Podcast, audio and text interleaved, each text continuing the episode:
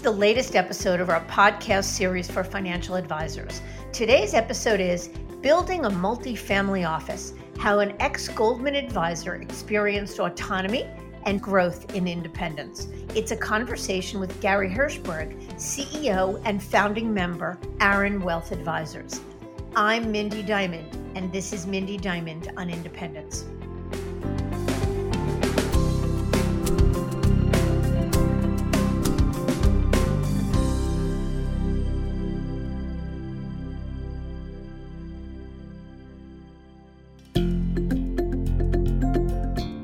Podcast is available on our website, diamond consultants.com, as well as Apple Podcasts and other major podcast platforms. If you are not already a subscriber and want to be notified of new show releases, please subscribe right on your favorite podcast platform or on the episode page on our website. For Apple Podcast users, I'd be grateful if you'd give the show a review. Your input helps us to make the series better and alerts other advisors like you who may find the content to be relevant. And while you're at it, if you know others who are considering change or simply looking to learn more about the industry landscape, please feel free to share this episode or the series widely. Advocating on behalf of his clients is something near and dear to Gary Hirschberg's heart. In fact, before landing at Goldman in 2006, Gary was in the world of nonprofit serving as Director of Development at Vanderbilt University, Hillel, and Assistant Director of Developmental Activities at Georgetown University. So it's a bit of a paradox that he would transition from working in fundraising, guiding people to make selfless decisions with their money, to ones that he describes as more selfish, but in a necessary way. It was a serendipitous meeting with a friend that led him to Goldman Sachs in 2006 where he built a business managing some billion four in assets for high net worth clients. Yet it was this whole sense of advocacy that made Gary question whether he was being limited at Goldman to really act as his client's fiduciary. That is, to truly serve on their behalf without restriction on what he could or couldn't do for them. Plus, there was the nagging desire to build a brand of his own, one that would be associated with him and not the firm he worked for. So in 2018, Gary left Goldman to build Aaron Wealth Advisors with the help of Dynasty Financial Partners. Less than four years later, the Chicago based firm expanded its footprint to the West Coast, an office headed by ex Goldman VP Alexander Fudzinski. In this episode, Gary talks about leaving the Goldman imprimatur behind to build an RIA. He shares what his decision making process was like what's driving his extraordinary growth, and much more. It's a conversation that's near and dear to my heart because our firm had the privilege of representing Gary in his move. So let's get to it.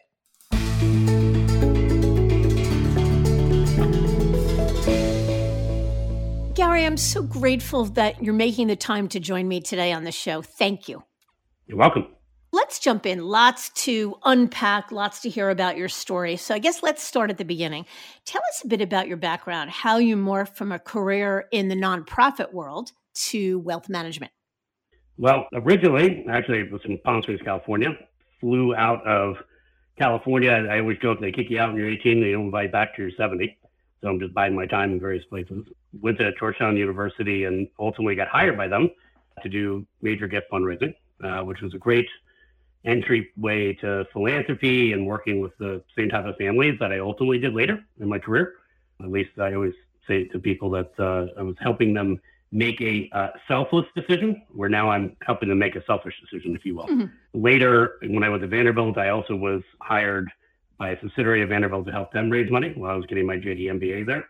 And as life works in kind of funny ways, I was getting my dual degree in the second year of a four year program I really didn't know what I was going to do. I was in the estate planning route on the legal side, but I knew I would probably be a miserable attorney just because I had too much of the markets and entrepreneurial side of me. But I got very lucky and serendipitously, the partner who ran the Goldman Sachs Midwest office was on my short list for donations. And I ran into him in a waiting room. I was the meeting beforehand, and I said, I got to cut this meeting short. You know, the partner sitting in the waiting room, and he hadn't returned my phone calls for six months. Not surprising. I was director of development or whatever, and he was partner at Goldman. But I walked out gave him an elevator pitch, asked him for a significant gift, and said, see ya. Didn't think anything of it. But a week later, he called me. He said, "Look, I, I don't want to talk about the gift right now." And for the record, they were incredibly generous. Um, but have hmm. you ever heard of Goldman Sachs? And for me, that for the rest was history. Is that they recruited me to go into private wealth at a time they were transitioning from brokerage to more of an advisory model, and they were looking for people like me with JD MBAs. Yeah. And that's how I ended up at, at Goldman starting my wealth management career. Thank you. What a great story. So I guess it begs the question what was it like, or how hard was it to build a business from scratch at Goldman all those years ago? You know, funny enough, to me, it was really exciting. You know, like I like challenges like that where I just start from zero. And I had never set foot in the Midwest.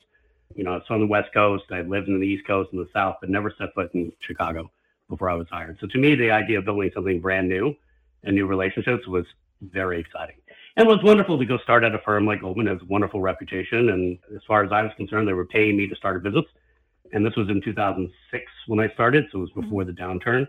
So I got kind of see the, the upside of that framework. But a lot of people comment about, well, you know, Goldman's name really helps you. As if fully enough, and anybody of my tenure or older will tell you that for many years, the name Goldman Sachs didn't necessarily just open up doors. You actually had to explain who you were. Hmm. My famous cold call I made to somebody is that got him on the phone. He said, you know, in response to me introducing myself, he said, no, I don't need any suits because he was talking about Saks Fifth Avenue, right? Uh. He didn't know who I was. And of course, that all changed with the downturn and, you know, the name being more permanent in everybody's mind.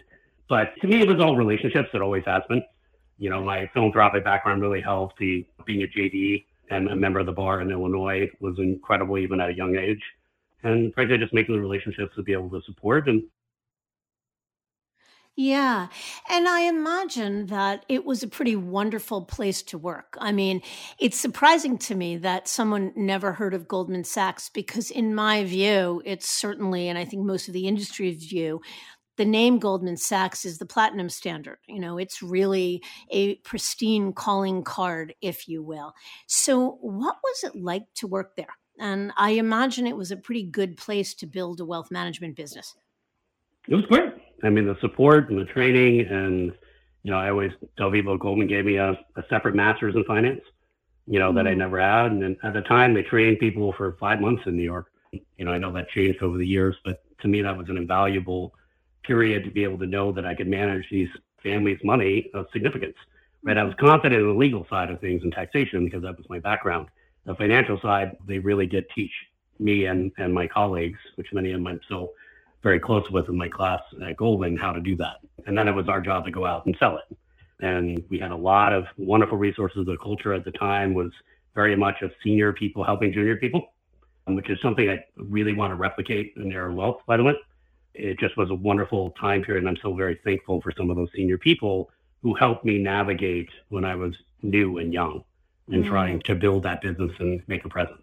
And that was really the culture of Goldman at the time. Um, and I, I, really think it was very grateful for that opportunity. Yeah. So you left Goldman in 2018. Tell us for perspective, what did your business look like when you left Goldman? So I had a team of two, one partner, one younger advisor, and a number of support folks. Total about 1.4 billion of assets from Goldman's terms. Probably about a billion of that I was the direct relationship in terms of that that framework. You know, it was maybe I don't know, 22, 23 families and a couple of institutions. So very concentrated business, and I was very happy with that. My whole model is still today, as well as when I was at Goldman, that I'd rather have very in-depth, complicated, large relationships than hundreds and hundreds of separate relationships that I really don't have the time or ability to dedicate to. And that's what our business looks like. Right. So that's a sizable and significant business. And I mean, kudos to you in a 13 year period or 12 year period to have built a business of that size. So, what was going on in 2017 or 2018 that made you want to explore options outside of Goldman? I guess there's a combination of two things. I mean, one would be where I was in my career and my age.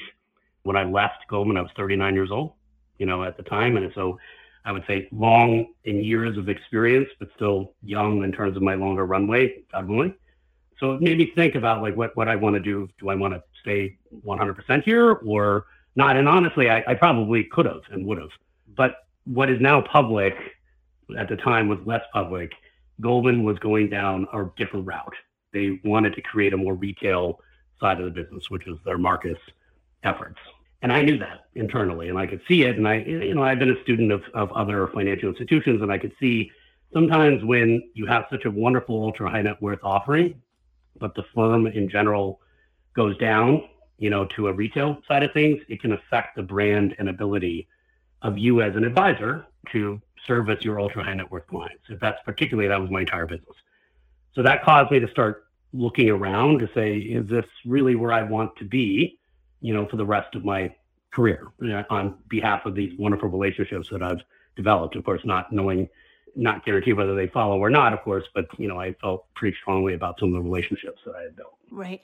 So, tell me what you mean by more retail, meaning less high net worth focused.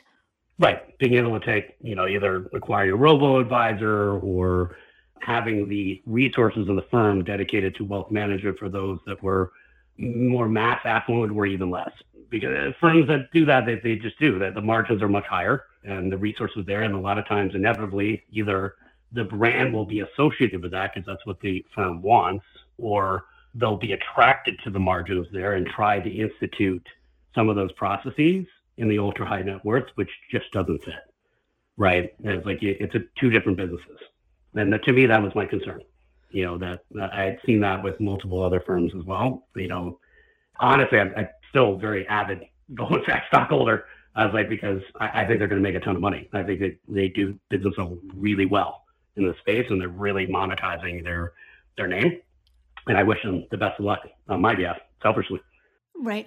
Let me ask you a question about that. I've had the privilege of representing not just you, but several other very significant Goldman teams that opted to go elsewhere. And most of them cited two main reasons for moving. One was looking for more investment flexibility, so more freedom and control, if you will. And the other was a concern that Goldman was becoming more retail. And yet, there are what 500 or so advisors in their private wealth unit and the majority of them service ultra high net worth or high net worth clients. So what were you concerned about? Or how specifically did the notion of becoming more retail impact you? I would agree with my colleagues it is a combination of both. When you become more retail typically a lot of and again this is as people can do things differently but it does become more product oriented and the products that you create. And that was something that I maniacally was focused on is not to be restricted to just a Goldman product, but a lot of other firms, I've heard it from others that have gone down this path, it, it just is impossible to avoid, right? Which caused me to feel less, frankly, independent within the firm. And I looked at the independent side of things and said, this makes more sense, right? Because I want to be a, a, a you know advice oriented only person who can advocate on behalf of our clients. The other part of it is just selling, right? Reputational. If all of a sudden you get a reputation to being a retail firm, right, for new people who may not know you as well, and you bring up that brand, it just becomes much more difficult. And I learned that a long time ago. So it's having your reputation and brand associated with a much larger institution sometimes can really be difficult, right? In difficult times for things that are nothing your fault. And we're all running individual businesses that are very personal to us and our families right? It, there's nothing more frustrating than trying to build a business to have it, you know, sidelined because somewhere else in a 30,000 plus firm did something really bad and unethical, right? And you're now having to defend that in the front lines of your business. So when I looked at the whole framework, that's when I started to say, you know, maybe it's time to take a look around. Yeah, I mean, I think what you're talking about is beginning to feel a sense of incongruence between what you wanted your business to be and the direction the firm was taking. Does that sound right? That's correct. Got it. Okay. Let's talk a bit about your exploration process. I remember you had had your attorney reach out to me to gather some information about my process, our process, without mentioning your name. And obviously, what you were concerned about was confidentiality. What were you most worried about? Because I wasn't necessarily ready to jump. Right? And I, I didn't want to make sure at the time my, my thought process was is that I knew someone like yourself would know a lot of people, but I didn't know you. So I didn't want to accidentally bring out to my current employer that I was looking around, mm. right? Which would that was something I was very careful about, or at least trying to. So the best way I knew how to do that was to employ my attorney to confidentially do so. And you know, funnily enough, you if you remember, it's like he actually gave you misinformation. Yeah, no, no, I do remember, and I'm right. smiling because it was actually a creative way of doing it. And you're 100% right. Confidentiality is key. It's your business, it's your livelihood. And to take the leap of faith to put your trust in someone you don't know can be scary. So, I guess, how did you ultimately overcome that fear to get the courage to come to the table and open yourself up to both me and other firms? Well, I was very glad that we did some of that advance work because, you know, the timing of me leaving Goldman at the time was not specifically planned at that time, right? It just, the opportunity to leave presented itself in a much more opportune way. You know, I left on Memorial Day. My 90 day garden leave was done on Labor Day. Perfect time. A lot of people are check out for the summer. So that 90 days goes a lot quicker. And for me at the time, I was like, all right, so this makes sense. And it just was a gut instinct I needed to make. So the day after I left, you know, you had already passed our due diligence framework, so there was no reason not to open up and start having this conversation. But of course, you did a wonderful job to help steward me through the decisions that came later as to what exactly we wanted to do and how Aaron Wealth ultimately was created. Right. And thank you. I appreciate the kind words.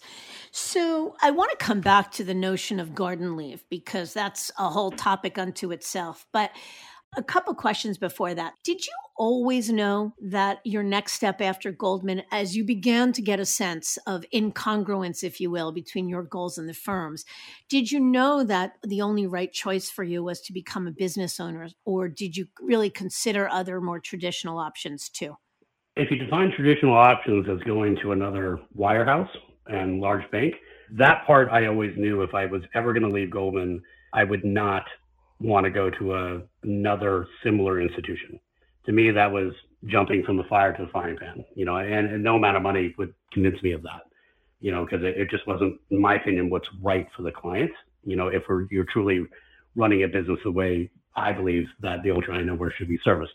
I did consider, though, not necessarily starting my own business, but joining other RIAs. Right. As you know, obviously you introduced me to a number of them in different models, and frankly, for the first 30 days out of the 90, that was frantic and figuring out what the story would be and plan and which route we wanted. I knew I had something in my head, but was very attracted to the idea of creating my own brand and having that control and being a business owner. But one of the other RIAs that were in town made a very, I loved them. They were great. And I still compliment them to this day. And they were the only people that made me pause on that front. And it was a hard decision. Yeah. You know, because it was, uh, it was a really wonderful opportunity to potentially join a growing, larger institution again. But ultimately, I came back to, I was 39 years old, and when was I ever going to take that risk to create something the way I believe should be created? And as I joke with the the other you know RIA that is involved here, as like honestly, his offer was so generous, it made me realize how much more valuable it is to actually own your own business. So it had the opposite effect. It, I, unfortunately, I was like, it, it, it did. It yeah. had the opposite effect because, for me at least, I looked at it and said, mm, that means if I'm successful at this, which certainly there was no guarantee at it at all. If I'm successful at this, I bet you anything. The reason they're doing is the ownership, the equity aspect would quickly become a better investment. Yeah. So I want to just comment on that for a second because that calculus of should I join an existing RIA or an existing independent firm where they've already made the mistakes, they already have a built in infrastructure, and a rising tide will lift all boats. And it certainly will be a lot easier to join what's already established and figure something out myself is a very common calculus. And as you mentioned, there was a great firm several we originally looked at, but one in yep. particular in Chicago in the final analysis, I think that you were really excited about. And it was a tough decision. So let me ask you, with four years or so hindsight, was it the right decision to have opted for what was certainly more difficult and more risky in the short term to build your own? Yes, 110%. Yeah. But it was right for me, right? I mean, uh, and I respect other people's decisions of what's right for them. It's a level of risk. But ultimately, looking back, my staff knows that I have a plaque in my office that basically says the mantra of how I run things is like, it's best laid plans in my cement. You can plan all you want, but you got to have that flexibility. But when you look back, you can see that that was the right decision. And it was. It just was. Yeah. It has exposed me to some just amazing people that I've been able to hire and to work with. You know, it really affirmed the relationships that I was able to bring over, right? As well as a lot of new opportunities that never would have come my way had I gone with another institution rather than did it on my own.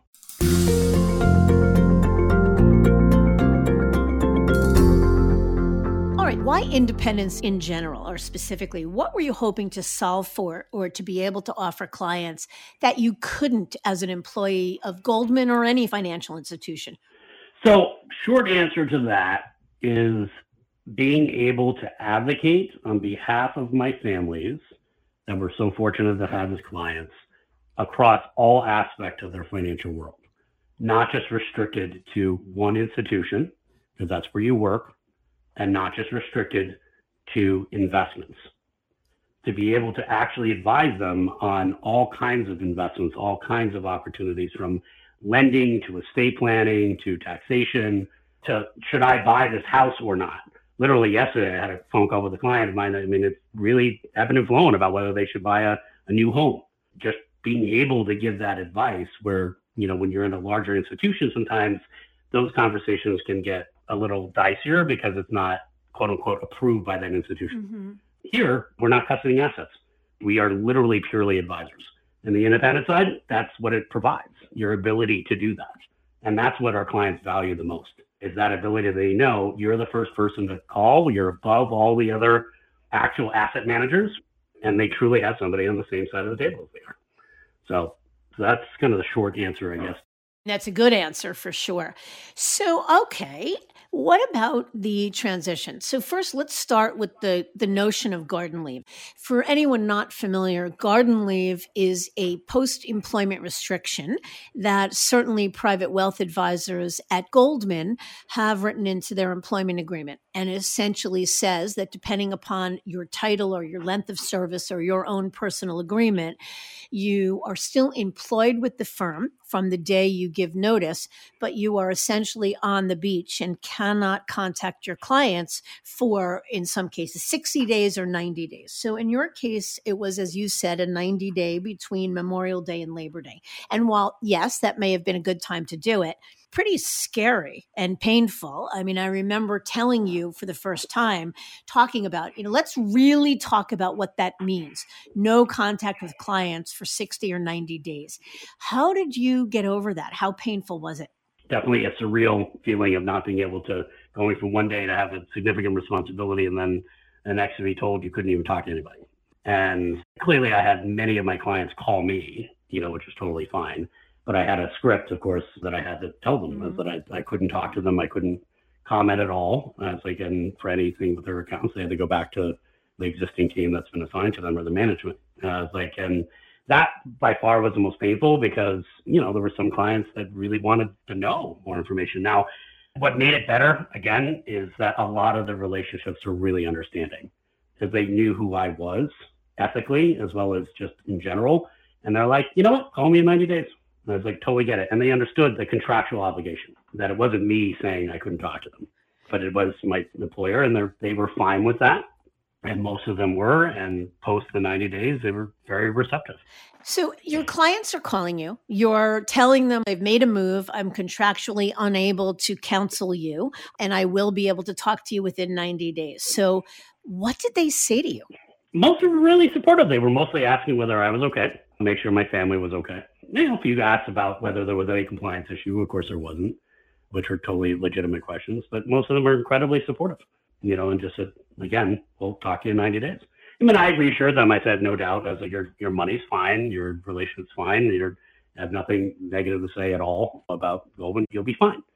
And you were unable to tell them at that point what your plans were for the future. Is that correct? Correct. I couldn't tell them anything. Right, which must have killed you. Yeah, it was hard. And again, it's it's going on faith.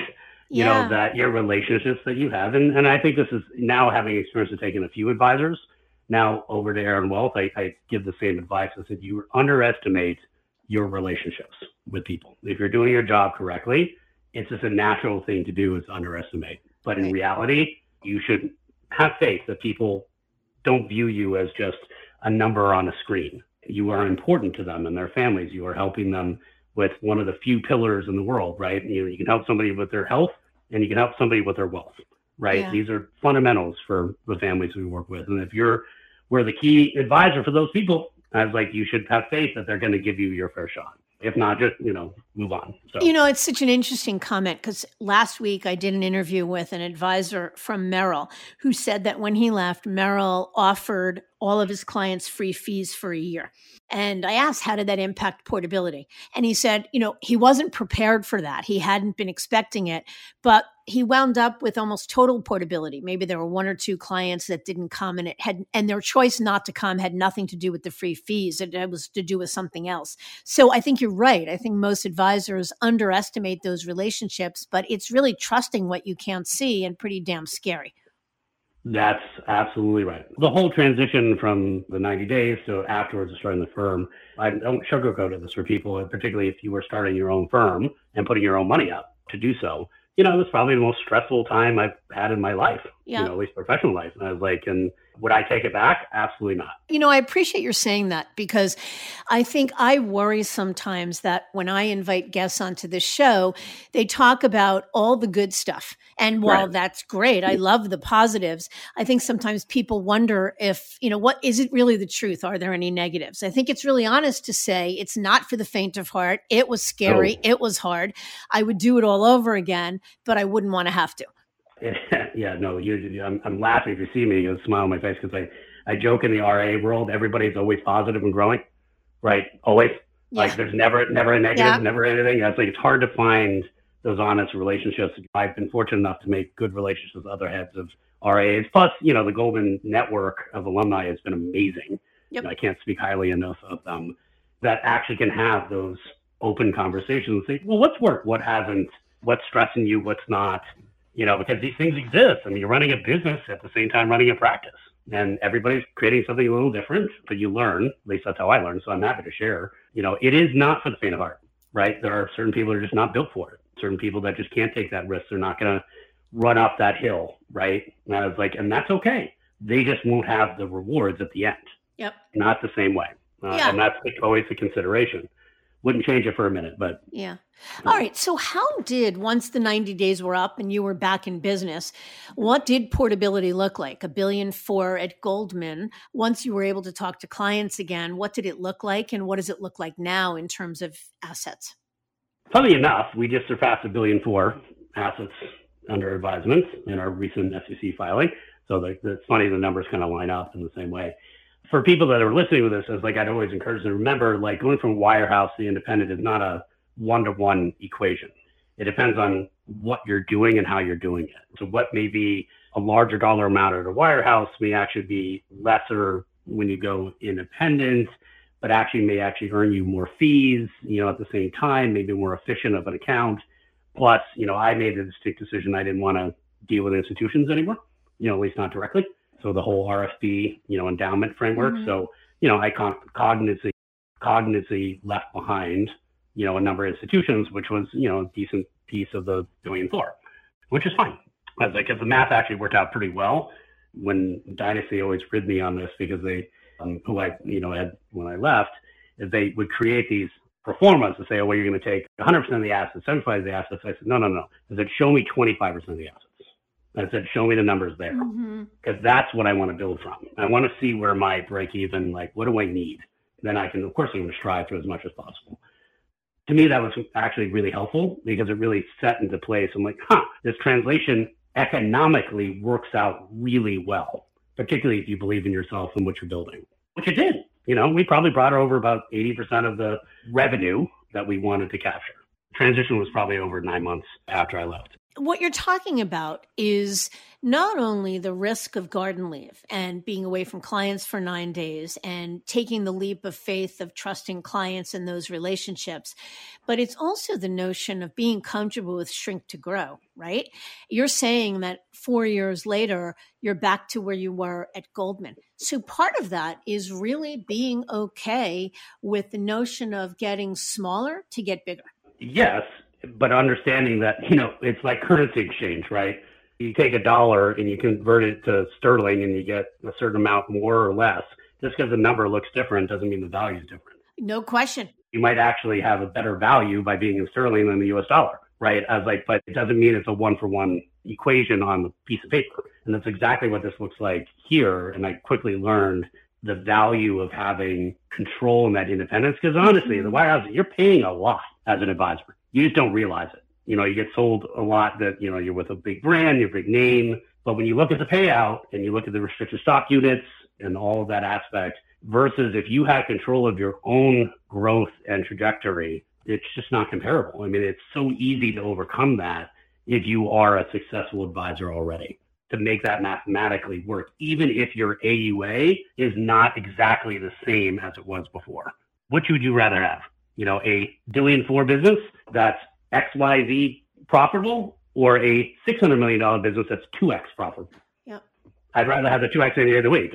Right. Yep. No, that's the key. And what that speaks to is whether you are long term focused or short term focused. Because the reality is, while you're right that a business with 600 million that you own is worth more at the end of the day to you than a business at a billion four that you don't own six months in, when you're at a fraction of the billion four when you left, even just from an ego perspective, it's hard. Not everybody could wrap their head around that, especially when you take into account you've walked away from X amount of restricted stock and it cost you money to set yourself up as an independent. I mean, it really takes a long term view. A big picture view, a real tolerance for risk, and trust and faith in your client relationships.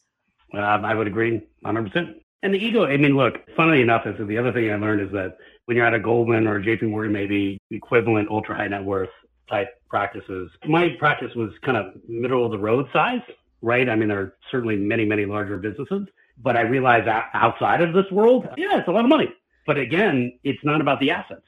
It's about the relationship. Oh, and sure. the assets under advisement number shouldn't matter as you're running a business. It should be the profitability in terms of how you're bringing these people on right, and building a business. And that that's something I think people get lost in. They think they're going to lose this aspect, and it's okay. It's okay to leave some of the stuff behind.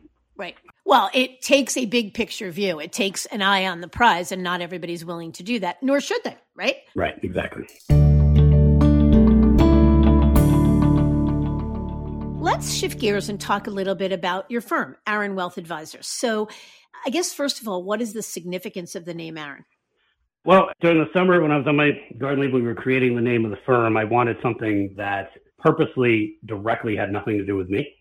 I, I didn't want Hirschberg Asset Management. And I actually felt that kind of reduced value as well as went against the goal of what I wanted, which is this firm to live through multiple generations, frankly. That's my intention to build a brand that outlives me. So what we lived through was like, huh, let's figure out something that symbolizes though the ethics that I want to bring to my clients and the employees that work for us and the advisors, most importantly, um, who are going to represent our clients. So Aaron actually does have a personal connection. Aaron, my grandfather's name was Aaron, and I was close to my grandfather. He was born Aaron Herman Hirschberg. Funnily enough, he hated the name Aaron, mm-hmm. and at 18 changed it to Herman Aron Hirschberg. So he died Herman. I wasn't going to name it Herman Asset Management, trust me.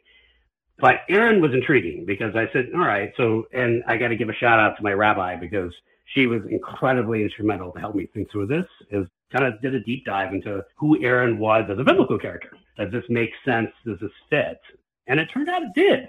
I like, not in a you know overly religious way, and that's certainly not our intention, but from an ethical perspective. And you know, you don't have to be religious in any way to know who Moses is. And Aaron was, frankly, your first comprehensive advisor to the most consequential character in biblical history. That'd be Moses, right? I was like, it's so if you read the stories with you know humility responsibility and significant ethics, which are all the things I want the advisors that work for Aaron Wealth to institute with their service to their clients. So to me, it made perfect sense. And we got lucky enough that, you know, it was available as a name. And on top of it, I show up first in everybody's list. Unless you got uh, Aardvark Wealth Management, you don't have to be. I love it. Right. I love right. it. All right. So who works for Aaron Wealth today? Who are the advisors? I know Bill Andrikakis is the president and CIO. Who else is part of the team? So we, when I originally launched, you know, we had three. It was my goal was to hire people from across Wall Street. We had three senior people, investment, client service, operations. Bill being one of my first hires. He came from Deutsche Bank and Northern Trust, and been instrumental to the growth of our business. And Georgette Condos, who was came from Morgan Stanley, really headed up our client service, and equally so, it's incredible. Since then, we had multiple advisor hires. We had our first was from Morgan Stanley, and we subsequently took out a wonderful woman from JP Morgan, Adriana, as well as Jen Berry, who came from Citigroup, who's a 26 year veteran. And then most recently, another Goldman advisor, Alex Zadinsky, who started our Newport Beach office. So that's our advisory group. You know, our investment group has grown, you know, decently as well. You know, most senior being Toby Standard, who's our head of, you know, portfolio management and investment research. So and it's been wonderful. He also came from Northern Trust. He used to work with Bill previously. So it's a nice, nice partnership there. And it's worked really well. Proud to announce we just hired our new expansion in Newport Beach, a new client service person. So, you know, we're continuing to expand as we need to it. I'm a big believer in investing in growth and from the advisor side, I'm just trying to find one person at a time. Yeah. Right. I was like, I'm trying to find the elite group of people that want to join eventually and earn a partnership in Aaron Wealth mm. uh, that have that motivation, that want to be able to, you know, and that could be individuals as it has been so far. It's been teams. You know, my next expansion most likely is going to be Indianapolis, which we've been having conversations with people down there to leave and be the face of Aaron Wealth in that market. And if I found somebody tomorrow in Denver that was the right person, I'd open up the Denver office, you know, of Aaron Wealth. And we build around those folks. At least that's the framework that we're looking at. Right. So you describe Aaron as the next generation of wealth management. What do you mean by that? You know, I should really redefine that as the next generation of ultra high net worth wealth management. Okay, that's right? fair. That's like it's really and it's kind of interesting point. Have to go but take a note of that. It's really providing um, families of our size that we deal with with an alternative to hiring their own family office employee. It's being able to do so fully uh, without conflict and on the same side of the table as the client. So not having any interest in product, not having any interest in custodian, lending, none of it, right? And being able to be just like I, I told my clients when they sign up, or at least are thinking to sign up for us, I said, look, think of us as this. If you went out on your own and you wanted to hire someone like myself or my advisors to be your employee in your own family office, would you like to do that and go through all that kind of headache? Or could you outsource it to us, right, and do the same thing? And that's the service that we're providing. And to me, that's kind of a next generation. It's not mixing um, the whole product aspect of things and really uh, bringing on a higher level planning aspect to everything as well. And and what you mean by that is that you are the advisor and you are on behalf of your clients going out and shopping the street for best in class whatever it is lending investments structured products etc is that correct that's right. I can give you an example. Just this you know last month i have a family that i'm in the middle of a lot of you know their ins and outs complicated framework. We just spent the last two months interviewing various independent trust companies um, where I sat side by side with the clients, to be able to add our expertise and analysis and ultimately work together to decide where they wanted to go. And then I helped lead the negotiation on fees.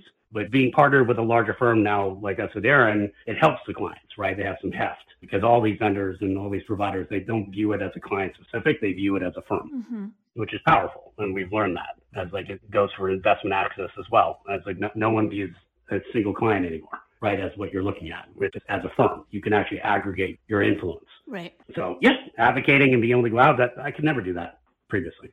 Now we can, and it's incredibly valuable for the client. Yeah. And you also say, Gary, that your previous experience in the institutional side was pretty valuable that clients benefit from your comprehensive services without institutional constraints. So what does that mean exactly?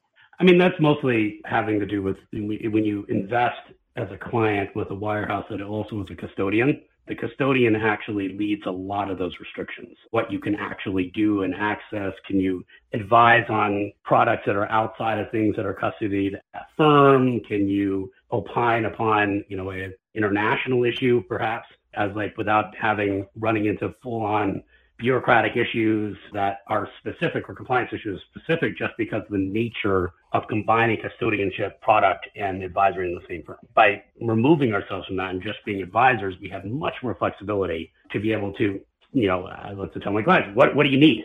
What do you want? We'll come up with a solution for you because we don't have an interest in it anymore mm. outside of providing that information and that thought process to the best of our ability to those clients. That freed us completely. Yeah. And what about your tech stack? How does your technology as an independent compare to what you had at Goldman? All due respect to my previous, you know, alma mater, as like the ability to be able to choose your fintech has been mind blowing. Awesome. Right. Because, you know, as everybody knows, fintech is blowing up a lot of innovations left and right. But to be able to individually say, this is a really a great solution and sign it up without having any interference is just great you know, like I almost fell out of my chair. I was, you know, I, there's a group we, we work with called Ethic. That's mostly in our environmental social governance side of things. They are an asset manager, but they're, I call them a technology and a wonderful one. I was like, when I saw what they could do for clients to customize on their values and the reporting ability, technology based, I almost fell out of my chair because I was like, this is exactly what I've been looking for to be able to really make that difference for clients. And I signed them up immediately. You know, they tell you I was one of their first investors. And when they created their, their company, now they're much larger, right? Right. And successful. Same with like an Addepar, for example, it's been a wonderful partner technologically. And to be able to really customize and use that resource in the way we want to and invest in that, it's just been, it's been great. And the clients will tell you that. They're just blown away by that. Yeah. And Gary, to what extent has Dynasty, who you partnered with to launch the firm and still partner with to help you navigate the firm, to what extent have they been impactful in selecting your tech stack or helping you build things out? I mean, they've been greatly impactful. I mean, that's part of the reason why we, you know, hired them in the first place was because going back to the whole 90 days and competing, you know, at the time I had to, when I made the decision to build Aaron Wealth, I had a very little time to do so, but I knew I needed to produce something that could compete with Goldman immediately on the face of it, uh, which we did. And the only way I was able to do that, which thankfully enough, thank you for the introduction of Dynasty, they have wonderful people and the ability to, to have that access and the tech stack immediately was just instrumental. So when we launched, we were able to go head to head and say to my, I could look at my clients and say, I can give you everything you had when you were at Goldman, but more right and better, and here's why. And you can make your own decision. Dynasty was instrumental in being able to provide that. So their ability to access some of these uh, vendors or bring new vendors that we haven't seen has been really, really helpful. Great. Okay, so tell us what you think the future holds for Aaron Wealth. You know, what do you think the firm will look like five and 10 years from now? Good question. My goal is to hire excellent elite advisors in various areas around the country that work together as a partnership. You know, that they come in, they earn their keep, and then they can buy into the business itself. And it would be mostly like almost like an old school partnership model where everybody's working as an ensemble and can bring the best of their abilities to all clients across Aaron Wealth. Our intention is not to mass grow in any way. Our intention is to very much be strategic. I'm limiting my advisors to 25 to 30 relationships and then they're done. And ultimately, as I'm doing now, which is training the advisors that are here, is that when they succeed, they will then bring will bring in younger advisors and they will train them. I go back to that original culture I talked about at Goldman of senior people, you know, training junior people. Except in this time, everybody will have an incentive to do it no matter what. And I think that's just something that's very self sustaining. Right. So, what do you think the end game is? What do you think looks like when you are ready to? Will you sell the business? Will you pass it on to the next generation? What does it look like? It's probably the latter. That's my goal. I have no intention of not building this to sell it. I'm building it to pass it on to whatever the next generation is, right? Mm-hmm. Maybe it's one of my children. I don't know. I said, maybe it's not. Maybe it's the partners that are there maybe one day as like funny as like when when I started Aaron Wealth, I can't tell you how many people and I I was joking I said the people that are the weakest, you know, made comments of the fact that I named myself CEO of Aaron Wealth or created various things with like, you know, basically poo pooed it. And I tell people, I'm like, listen, I was like, if you don't have great ideas and great wishes, you're never going to get there. Mm-hmm. I was like, so I say things like, maybe we go public. We'll sell anything. If we get big enough and are elite enough, that's a possibility. Always is. Seems like a natural step for someone in our position. But again, that's laid plans of mice and men. Right now, we're just really early and focused on, you know, finding good people. That's what I want to do. I want to invest in good people. And you said you're growing one elite advisor at a time and one client at a time, which is probably the appropriate thing.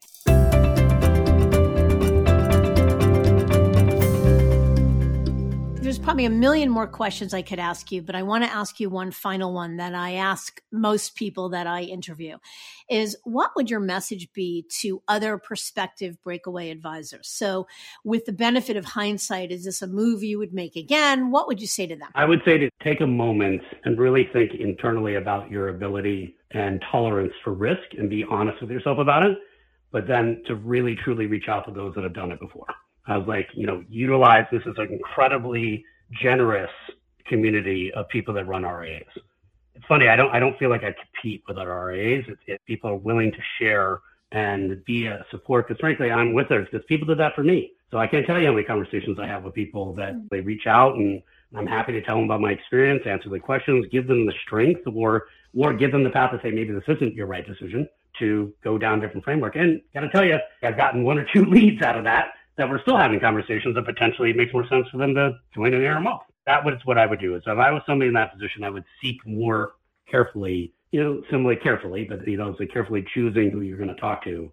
That counsel for people who have been there before and you'll find that they're very willing to do so. Yep.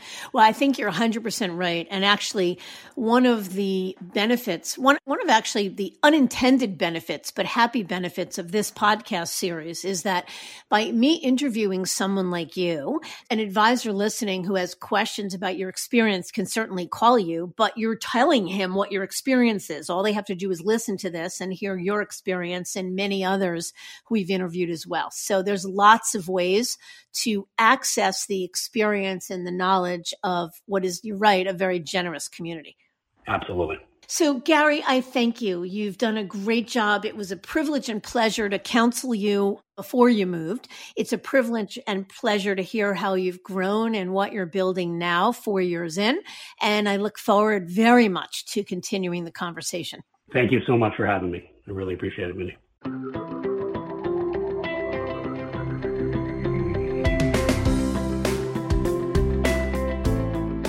Gary credits his background and the culture he grew up with at Goldman as the basis for his extraordinary success, a heritage that serves to frame how he sees Aaron evolving in the years to come.